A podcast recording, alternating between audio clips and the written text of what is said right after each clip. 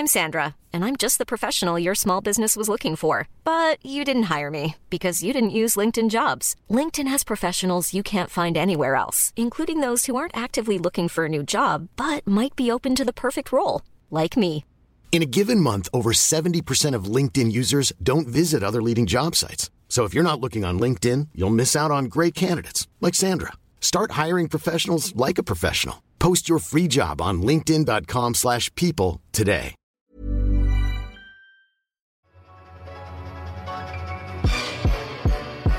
Salut à toutes et à tous, bienvenue dans votre nouvel épisode de One and Done, votre podcast cent pour cent prospect et draft pour Dan Kipdo. Salade à micro, je suis super content de vous retrouver après une longue absence. D'ailleurs pour cela, je m'en excuse, je vais revenir dans les prochaines semaines avec bien plus de contenu pour me rattraper donc au fil de l'été. Si vous voulez un débrief dense complet de la draft qui s'est passée la semaine passée, c'est pas ici que ça va se passer, ça s'est passé la semaine dernière et je vous invite à écouter l'épisode de la semaine passée donc du podcast Dunkibo avec Ben et Tom qui ont fait un gros débrief de la loterie et des, du top dix surtout euh, de cette Q V deux mille dix-huit. Mais aujourd'hui dans One and Done on va faire un petit épisode spécial car je vais vous parler des joueurs qui pourraient bien se révéler comme des potentiels styles de cette Q V deux mille dix-huit en se focalisant surtout sur le, les choix du deuxième tour. Alors tout le monde essaye de, de parler, de trouver les, les potentiels styles, c'est, c'est un peu marrant, chacun a son avis, chacun émet des prospects avant la draft, moi-même j'avais des, des chouchous, mais je pense que pour vraiment parler de style, il faut surtout regarder dans quel environnement le joueur arrive. On parle de joueurs du second tour, donc de, des joueurs qui ont des, des faiblesses chroniques dans leur jeu, euh, et donc l'environnement dans lequel le joueur arrive est quasiment aussi important que le joueur en lui-même pour moi. Et ça, ça concerne surtout voilà, ces joueurs du, du second tour qu'on va, qu'on va étudier. Donc je vais donc dans, dans ce petit épisode vous proposer quatre joueurs qui arrivent dans quatre situations que j'aime bien pour eux. Si pourquoi pas vous faire découvrir des joueurs qui vous étaient potentiellement méconnus et peut-être qui tombent dans, dans les équipes que vous appréciez. Alors le premier, on va commencer directement, on va pas perdre de temps. Le premier c'est Jared Vanderbilt. C'est un petit peu mon chouchou de, des quatre que je vais citer, donc j'aime beaucoup ce joueur, donc vous allez comprendre pourquoi et pourquoi j'aime bien cette situation. Jared Vanderbilt, c'est le quarante et unième choix.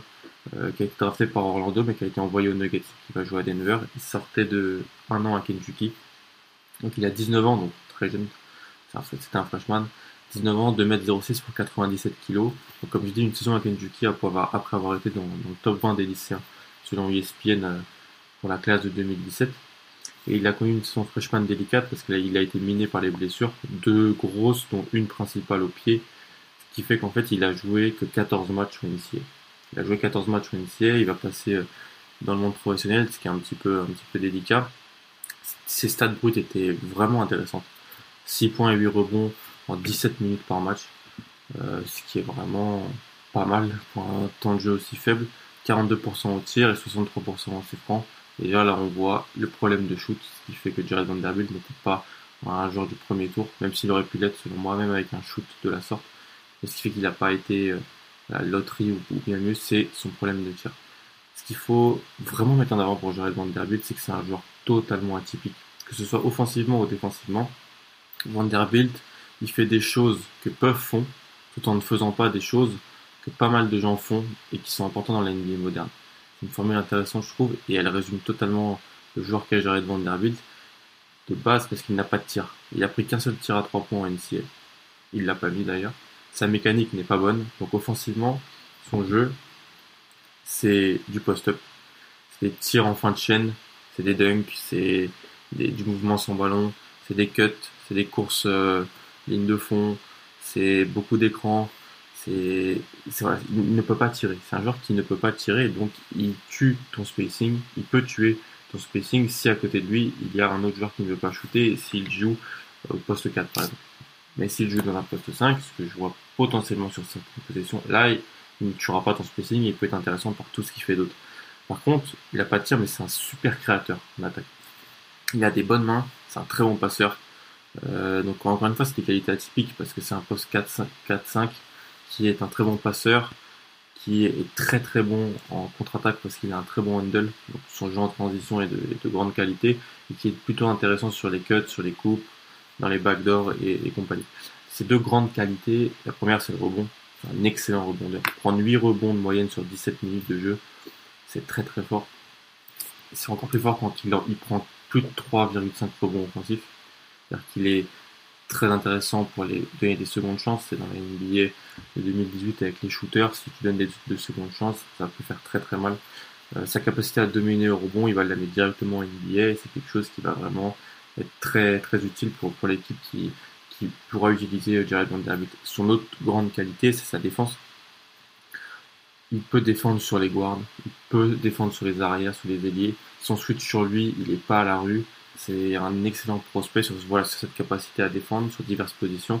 Et rien que pour cette combinaison de rebond-défense, je pense que Jared Vanderbilt va avoir une carrière et un futur N B A. Alors, j'ai présenté un petit peu le joueur, vous avez vu, joueur atypique. Euh, maintenant, le fit. Je vais faire ça pour les quatre joueurs, je, le fit à la fin, parce que c'est en fait, surtout le fit que j'aime.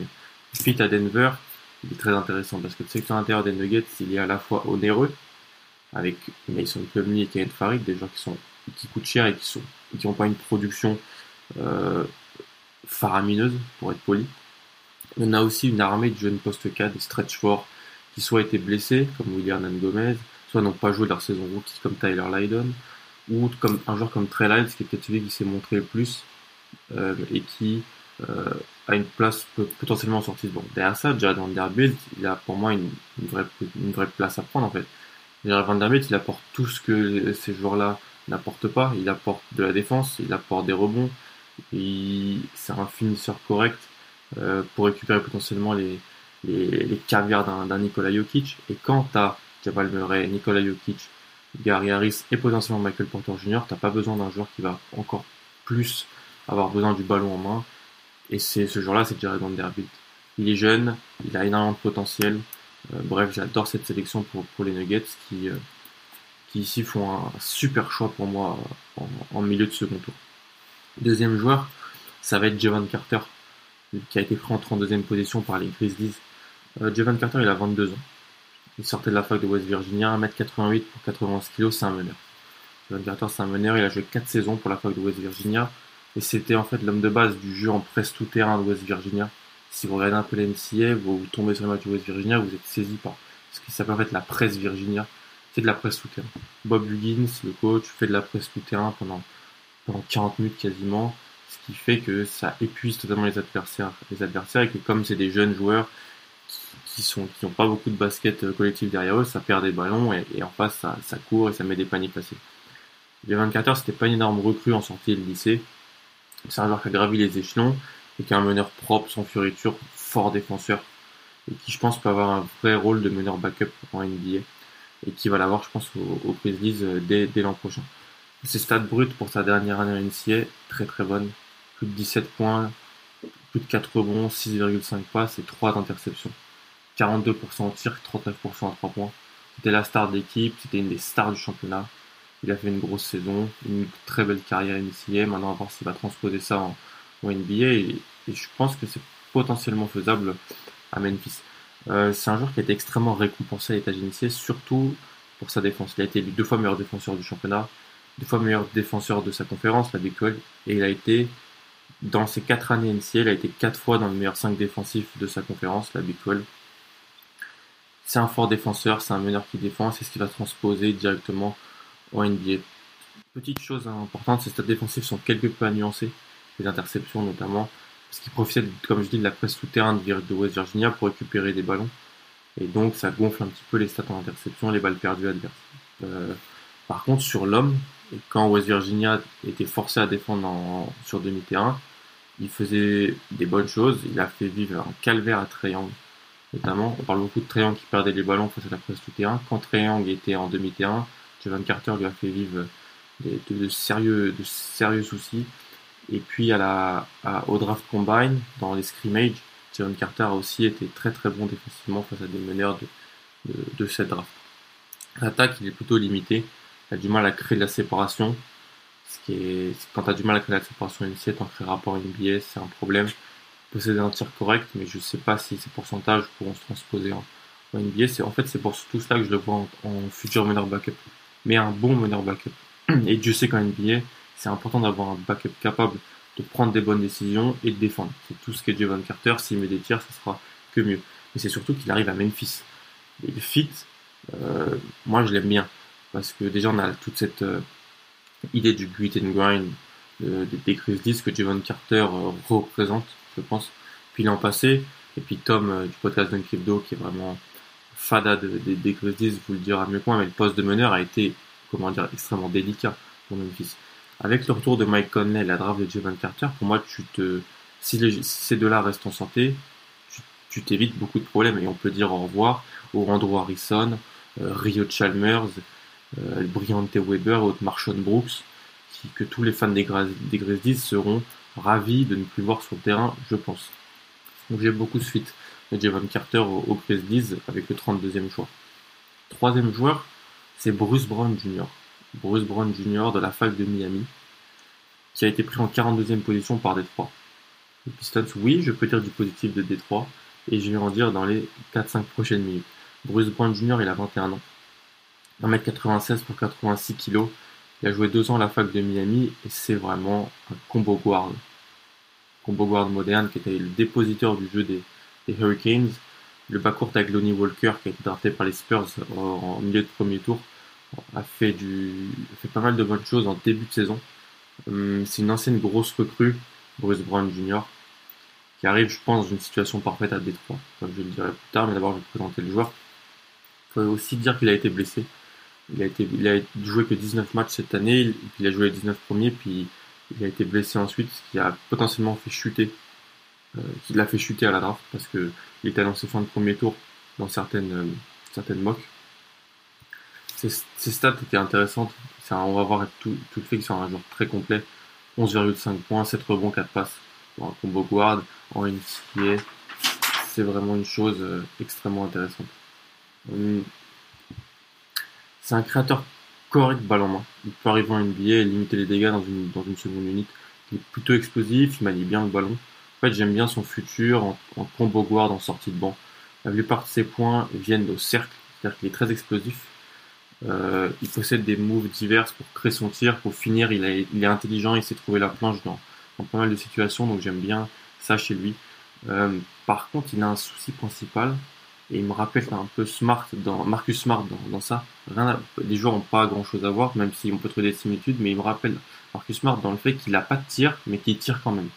C'est-à-dire qu'il a son gros souci, c'est son tir. Il en prenait plus de trois par match en N C A A, quasiment, cette année, pour une faible réussite de vingt-six pour cent, et ça, c'est pour ça, c'est pour moi, c'est ce qui va le limiter en N B A. Euh, son tir, c'est-à-dire qu'il a pas de tir. Sa mécanique était très moyenne, et c'est dur de survivre sans un tir fiable ou correct en, en N B A aujourd'hui.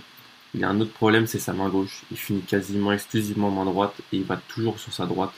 Donc, quand les défenseurs, quand les assistants coach ont mis des films sur Bruce Brown junior, et auront informé les, les, les adversaires, il, il pourra avoir des problèmes, il faudrait qu'il développe sa main gauche, parce que même s'il finit au cercle main droite, le fait qu'il aille, qu'il démarque main droite, c'est un souci. S'il pouvait démarrer main gauche, ça aiderait vraiment. Euh, mais c'est un, c'est un problème. Défensivement, il a tout pour être plus que correct. Il a montré des flashs à Miami contre des meneurs ad, adverses, contre des guards. Et en fait, si on le met dans de bonnes situations, je pense qu'il peut devenir un défenseur correct. Ce que j'aime surtout avec Bruce Brown junior, c'est le fit. Il est étroit. Parce que plus que le joueur, comme je l'ai dit, que je vois correct en N B A, c'est là où il arrive qui me plaît. Je l'ai déjà dit dans d'autres podcasts, la situation sportive et financière de Détroit, c'est l'une des pires de la ligue. Euh, ils n'avaient pas de pic au premier tour, parce qu'il avait été envoyé dans le deal pour Blake Griffin. Et pour moi, prendre Bruce Brown junior ici, c'est un très bon coup qui a intensifié des postes extérieurs qui étaient, qui sont pas ronflants, qui n'étaient pas de haut niveau euh, l'an passé pour les Pistons. Ish Smith, c'est tout juste un solide meneur backup. Reggie Jackson est souvent absent. Langston Galloway euh, n'a pas donné de, de grosses satisfactions. Et puis on a Stanley Johnson et Reggie Bullock qui va falloir potentiellement payer l'année prochaine. On a Luke Kennard. Luke Kennard, c'est celle qui est encore un peu sous contrat vu qu'il va rentrer dans sa deuxième saison. Donc il y a beaucoup d'interrogations. Je pense pas que Bruce Brown junior va starter ou est un futur starter, mais je pense qu'il peut aider. Sorti de banc avec Dwayne Casey qui, s'est, qui a pu développer certains jeunes à Toronto comme Fred VanVleet, comme Dylan White sur les postes extérieurs. Je pense qu'il peut faire de Bruce Brown junior un joueur intéressant de sa seconde unité. Une chose importante en N B A aujourd'hui, comme je l'ai dit avant, avec Jevon Carter. Le dernier, euh, et puis là c'est Cocorico, parce que c'est Élie Okobo, qui a été pris en, trente, en trente et unième choix par les, par les Suns, qui arrive à Phoenix après une, une grosse fin de saison en France à, à Port. Élie Okobo, c'est, le, c'est un meneur français, comme vous savez, il a vingt ans, un mètre quatre-vingt-huit pour quatre-vingt-deux kilos. Donc il a joué les trois dernières saisons sous les couleurs de Portez en, en Pro A. Moi j'appelle ça la Pro A, hein. J'appelle pas ça la Jeep, je sais pas quoi. Euh, Élie Okobo, il a grimpé dans pas mal de mock drafts, vous avez dû le voir durant le dernier mois, parce qu'il a fait des gros playoffs euh, en championnat de France. En fait, il atterrit ici à Phoenix avec le premier pick du second tour et il signe un contrat qui est équivalent à un premier tour, ce qui était super. On était un peu déçus qu'il ne soit pas premier tour, mais il arrive dans une super situation et il signe un contrat similaire, quasiment similaire, donc c'est, c'est très très bon pour, pour lui. Euh, il a fait une grosse saison en France pour un meneur. Dans une ligue qui est professionnelle, faire treize virgule cinq passes en vingt-cinq minutes, des pourcentages très corrects, quarante-sept pour cent en tir, trente-neuf pour cent de trois points, un usage important euh, dans une ligue où il y a beaucoup de passes et où il est jeune, je trouve ça très intéressant. Et The Ringer, le site The Ringer, parlait de lui avant la draft comme le meneur qui avait potentiellement la chance d'être le meilleur meneur de cette Q V deux mille dix-huit. Alors oui, c'est une Q V où il n'y a pas énormément de meneurs. On n'aurait pas dit ça de lui l'année passée, je pense. Où, là, où, où il y avait par exemple Markel Fultz, Dennis Smith junior, De'Aaron Fox, Lonzo Ball, euh, même Frank Ntilikina. Cette année, bon, il y a Trae Young, il y a Colin Sexton, il y a Shai-Gilgeous Alexander, il y a d'autres joueurs comme ça. Mais le fait qu'on le mentionne là, ça prouve vraiment la capacité, la qualité de ce joueur, parce que sa force principale, c'est que c'est un fort scoreur en fait. Euh, et ça, c'est une aubaine pour les Suns avec leur poste de meneur ces derniers temps, on en reparlera à la fin. Euh, c'est un super shooter, il peut créer son shoot de diverses, de diverses manières. Il a un dribble passable, mais il arrive tout de même à créer de la séparation parce qu'il a des moves de qualité, puis il est jeune, il est explosif. Donc tout ça, il va pouvoir le transposer au N B A. C'est un meneur scoreur, donc il doit encore apprendre à mener une attaque. C'est-à-dire qu'il est jeune, il va progresser sur pick and roll, il doit faire de meilleurs choix parce qu'il perd pas mal de ballons, mais c'est tout à fait normal pour un meneur de son âge, il est jeune, il va arriver dans une équipe où il y a déjà des, des joueurs qui vont avoir le ballon en main. Donc je me fais pas de soucis pour le développement d'Élie Okobo, il va pas être mis tout de suite avec de grosses responsabilités, on verra pas tout de suite ses problèmes. Défensivement, il a par contre des choses à améliorer, il est capable de limiter la casse, et il possède... Euh, Je pense des attributs physiques pour pas être un poids pour son équipe. Je pense qu'il peut être un solide défenseur. Il faut juste qu'il prenne un petit peu en coffre, en caisse. Et puis, euh, le jeu N B A, la, la densité qu'elle, qu'elle, qu'elle propose va le faire, euh, va le faire progresser, c'est sûr. Le fit à Phoenix, il est super. Euh, avec, comme j'ai dit, voilà, les quarante-quatre points en playoff sur la truffe d'Aaron Craft, qui avait été un des meilleurs défenseurs N C A à Ohio State. Ça a vraiment fait monter Élie Okobo. Il a montré des gros flashs. Les scouts N B A ont été, ont été vraiment impressionnés. Phoenix, euh, en termes de meneur, c'était une catastrophe l'année passée. On a appris là cette semaine que et Elfrid Payton et Tyler Ellis ne seraient pas conservés. Ça laisse qu'un meneur dans l'effectif, qui est Brandon Knight. On sait tous ce qu'est devenu Brandon Knight depuis deux saisons, un fantôme. Donc il n'y en a pas en fait. Et le Kobo n'a quasiment pas de concurrence. Je pense qu'ils vont aller chercher un meneur sur la... sur le marché. Les Suns, ils ont tout intérêt. Je pense pas qu'il faut mettre Élie Okobo tout de suite avec des responsabilités, surtout pas. Mais euh, avoir voir un jeune Français qui débarque dans une situation où on a un duo d'Evin Booker, d'André Ayton, où on a des, des forwards de qualité euh, qui sont là pour mettre des pour faciliter le jeu de l'équipe, comme euh, Trevor Ariza qui vient de signer, comme Michael Bridges, comme Josh Jackson, comme potentiellement T J Warren. Élie Okobo, il arrive dans cette situation et c'est parfait pour lui. C'est une équipe jeune, c'est une équipe qui a de l'ambition, c'est une équipe qui a un nouveau coach, un nouveau coach qui connaît le basket européen. Je pense que c'est très très bien pour lui et ça va extrêmement bien se passer pour lui euh, dans l'Arizona. J'ai quelques mentions honorables, bien sûr. Euh, Hamidou Diallo, qui a été drafté par le Thunder. Je vous invite à écouter le, le dernier épisode de, du Ross and Roll avec Pierre, où il m'a invité. J'ai pu parler d'Hamidou Diallo. Une, une, une présentation plutôt complète du joueur et j'aime bien cette draft d'Amidou Diallo par, par le Thunder. J'aime bien la draft de Mitchell Robinson par les Knicks, qui a un intérieur euh, qui a un potentiel de fou furieux s'il se met dedans, et le prendre euh, au, en trente-six, trente-cinq ou trente-sixième choix, c'est un bon pari pour les Knicks. Et aussi Keita Abedi-Diop, un, un poste trois quatre euh, qui a été pris par Minnesota, qui pouvait être pris en fin de premier tour, qui est pris au milieu fin de second tour. Bon, c'est une mention honorable, c'est pas dans les quatre parce que un rookie avec Tom Thibodeau, j'ai toujours peur. Euh, moi, je, je pense qu'on, qu'il devrait jouer, mais Tom Thibodeau n'est sûrement pas de cet avis-là. Et les quatre joueurs que j'ai présentés avant, pour moi, vont jouer et vont avoir des, des minutes. Keita Bediop, je suis même pas sûr qu'il ait des minutes, donc euh, c'est juste en mention honorable. Voilà, j'espère que cet, cet petit épisode vous a plu. Je vais revenir très vite avec d'autres épisodes, sûrement sur la draft deux mille dix-huit, encore d'autres, euh, d'autres conclusions hâtives, bien sûr, parce que quand ces quatre joueurs-là se seront scratchés mi-janvier, vous pourrez venir dans mes mentions et me dire « Ah, t'avais dit n'importe quoi, il n'y a pas de souci. » C'est comme ça que ça marche. Mais en tout cas, euh, merci beaucoup pour l'écoute. Si vous avez des questions, n'hésitez pas sur Twitter, mais à partager, à noter le, les podcasts. Ça fait vraiment plaisir. Et puis moi, je vous dis salut et à très vite. Even when we're on a budget, we still deserve nice things. Quince is a place to scoop up stunning high-end goods for fifty to eighty percent less than similar brands.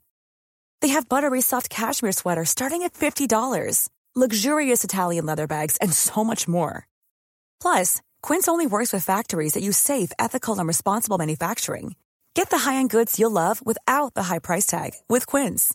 Go to quince dot com slash style for free shipping and three sixty-five day returns.